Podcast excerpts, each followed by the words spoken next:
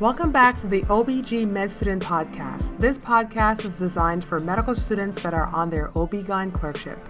We cover the APGO learning objectives, which can be found at www.apgo.org backslash students. Today we'll be covering topic number 55, ovarian neoplasms. Our guest for today is Dr. Josh Kesterson. He's a GYN oncologist here at the Hershey Medical Center, Penn State College of Medicine, and we're thrilled to have him here to discuss this. If you guys wanted to follow along, you can read more about this in Chapter 50 of the 8th edition of Beckman and Ling Obstetrics and Gynecology, which can be found through your George T. Harrell Library website. With that, let's get started. Welcome, Dr. Kesterson. Thank you for having me, Dr. Wright. All right, we'll do this by reading through a case and then I'll ask you some questions. So, we have a 48 year old G3P3 who's coming to the office for a health checkup. She had three normal vaginal deliveries and did have a tubal ligation after the birth of her last child. She has no history of abnormal pap tests. She has never had any sexually transmitted infections. Her cycles are regular and her LMP was 18 days ago. Her family history is significant for a maternal aunt who was diagnosed with ovarian cancer at age 60. On exam, she has normal vital sounds, a normal heart, lung, and abdominal exam. On pelvic exam, she has a normal external genitalia, vagina, and cervix. On bimanual exam, she has a slightly enlarged uterus and a palpable 6 centimeter, 6 centimeter mobile, non tender right adnexal mass, which is confirmed on the rectovaginal exam. My first question for you, Dr. Kesterson, is based on this presentation, what is your next step in management for this patient? Great, thank you. So, I think with a patient uh, presenting as such, one of the first things you want to do is uh, take an accurate and complete history and physical.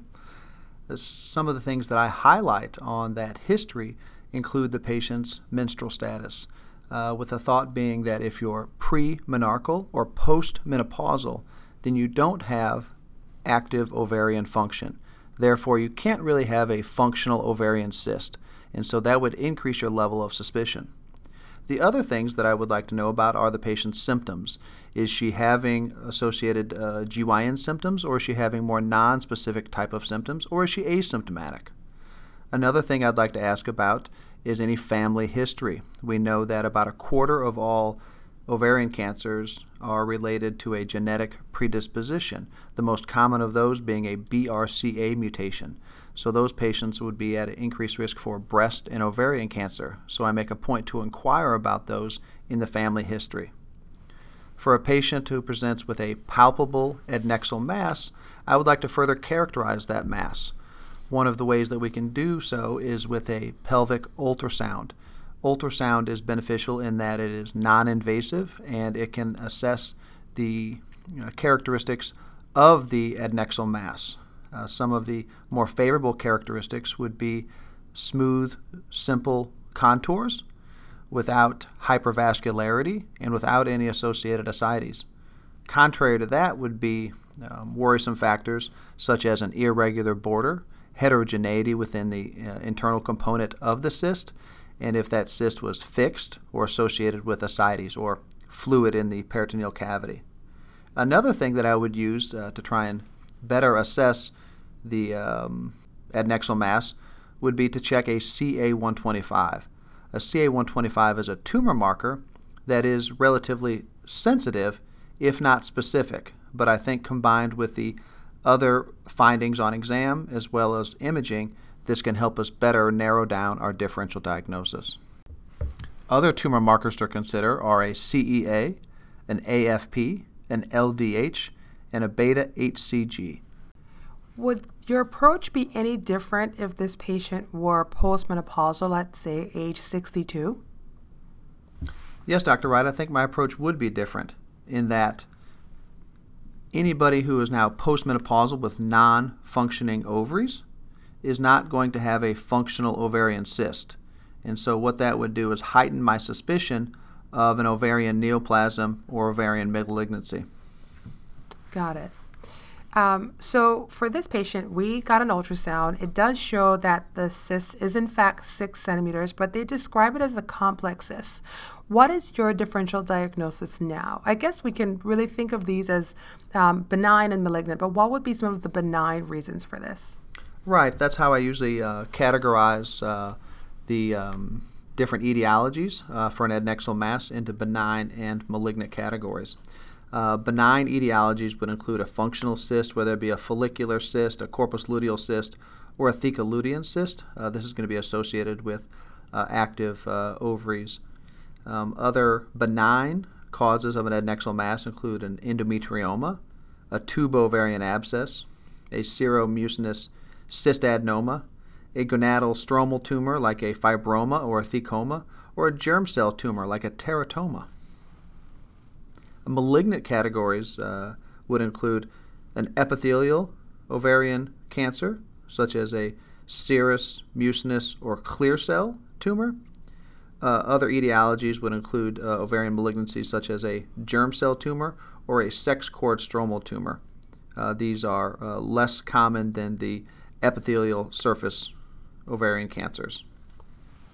So this you, you, talked a little bit about risk factors before, but what risk factors does this particular patient have for ovarian cancer? Right. When I think about epithelial ovarian cancer, I think about a um, tumor or cancer arising on the surface of the ovary. And the uh, overlying theorem or the underlying theorem of, of why these tumors develop is uh, repetitive uh, or incessant ovulation uh, with a uh, repair of that ovulatory site that ultimately uh, leads to DNA damage that is transmitted and tumorigenesis. So, if we think about incessant ovulation as being the underlying etiology as we understand it, anything that is going to decrease your ovulatory cycles will decrease your risk of, in, of ovarian cancer. This includes pregnancy and breastfeeding and birth control pills. Uh, risk factors for ovarian cancer uh, include uh, two main ones that I think of, and that being age. Uh, so, ovarian cancer usually presents uh, in postmenopausal women in their uh, sixth and seventh decade of life. And then I think about a genetic predisposition, most commonly a BRCA1 or BRCA2 mutation that places uh, that patient and family members at an increased risk of breast and ovarian cancer. What are some of the elements on the history and physical exam that would help support the diagnosis of ovarian cancer? Thank you, Tanya. That's a good question uh, because with ovarian cancer, unfortunately, a majority of cases are diagnosed at an advanced stage, and this is secondary to several factors. Uh, one of those being a lack of effective screening, as well as a lack of specific ovarian based symptoms. So, when patients uh, present with advanced stage ovarian cancer, their most common symptoms are actually non GYN related, and that includes abdominal bloating or discomfort, gastrointestinal disturbances, increased abdominal girth, or urinary symptoms, including uh, frequency and um, dysuria, uh, often thought to be secondary to an ovarian mass or ascites, pressing on the bladder, uh, increasing urinary frequency or discomfort. Other symptoms include what we call early satiety, uh, whereby the patient uh, feels full after eating quicker than they previously did. This is uh, thought to be secondary to the ascites or malignant fluid in the belly and or presence of a tumor near or on the stomach. Um, that uh, those symptoms are most consistent with a patient presenting with advanced stage epithelial ovarian cancer. Um, less common types of ovarian cancer include germ cell and sex cord stromal, which may present differently. Uh, they, those patients may present with acute pain or they may present with a hemoperitoneum, which is blood in the uh, peritoneal cavity. Um, so, if a patient is diagnosed with ovarian cancer, then what would be the modalities of treatment? So, when we think about epithelial ovarian cancer, like we mentioned, a majority of cases are going to be diagnosed in an advanced stage. That would be stage three or four, implying that the tumor has extended beyond the ovary, most often to the abdominal and thoracic and or thoracic cavities. This may involve the omentum. This may involve the peritoneal surfaces. This may involve the liver, uh, the pleura, and or distant sites of metastases. So when we think about a patient with advanced stage disease, we think about uh, two modalities primarily of initial therapy that being surgery and chemotherapy.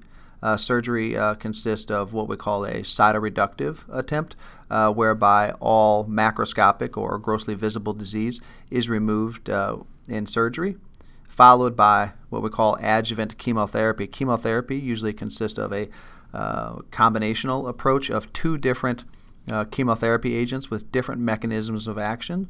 The most common prescribed adjuvant therapy would be a combination of carboplatin and paclitaxel, two cytotoxic chemotherapies given either intraperitoneally or intravenously. The most common route of administration for these drugs would be intravenous, given every three weeks for six cycles. Excellent. Dr. and I can't thank you enough for being here with us and reviewing this topic. Um, thank you guys for listening. We hope to have you back again. My pleasure. Thank you.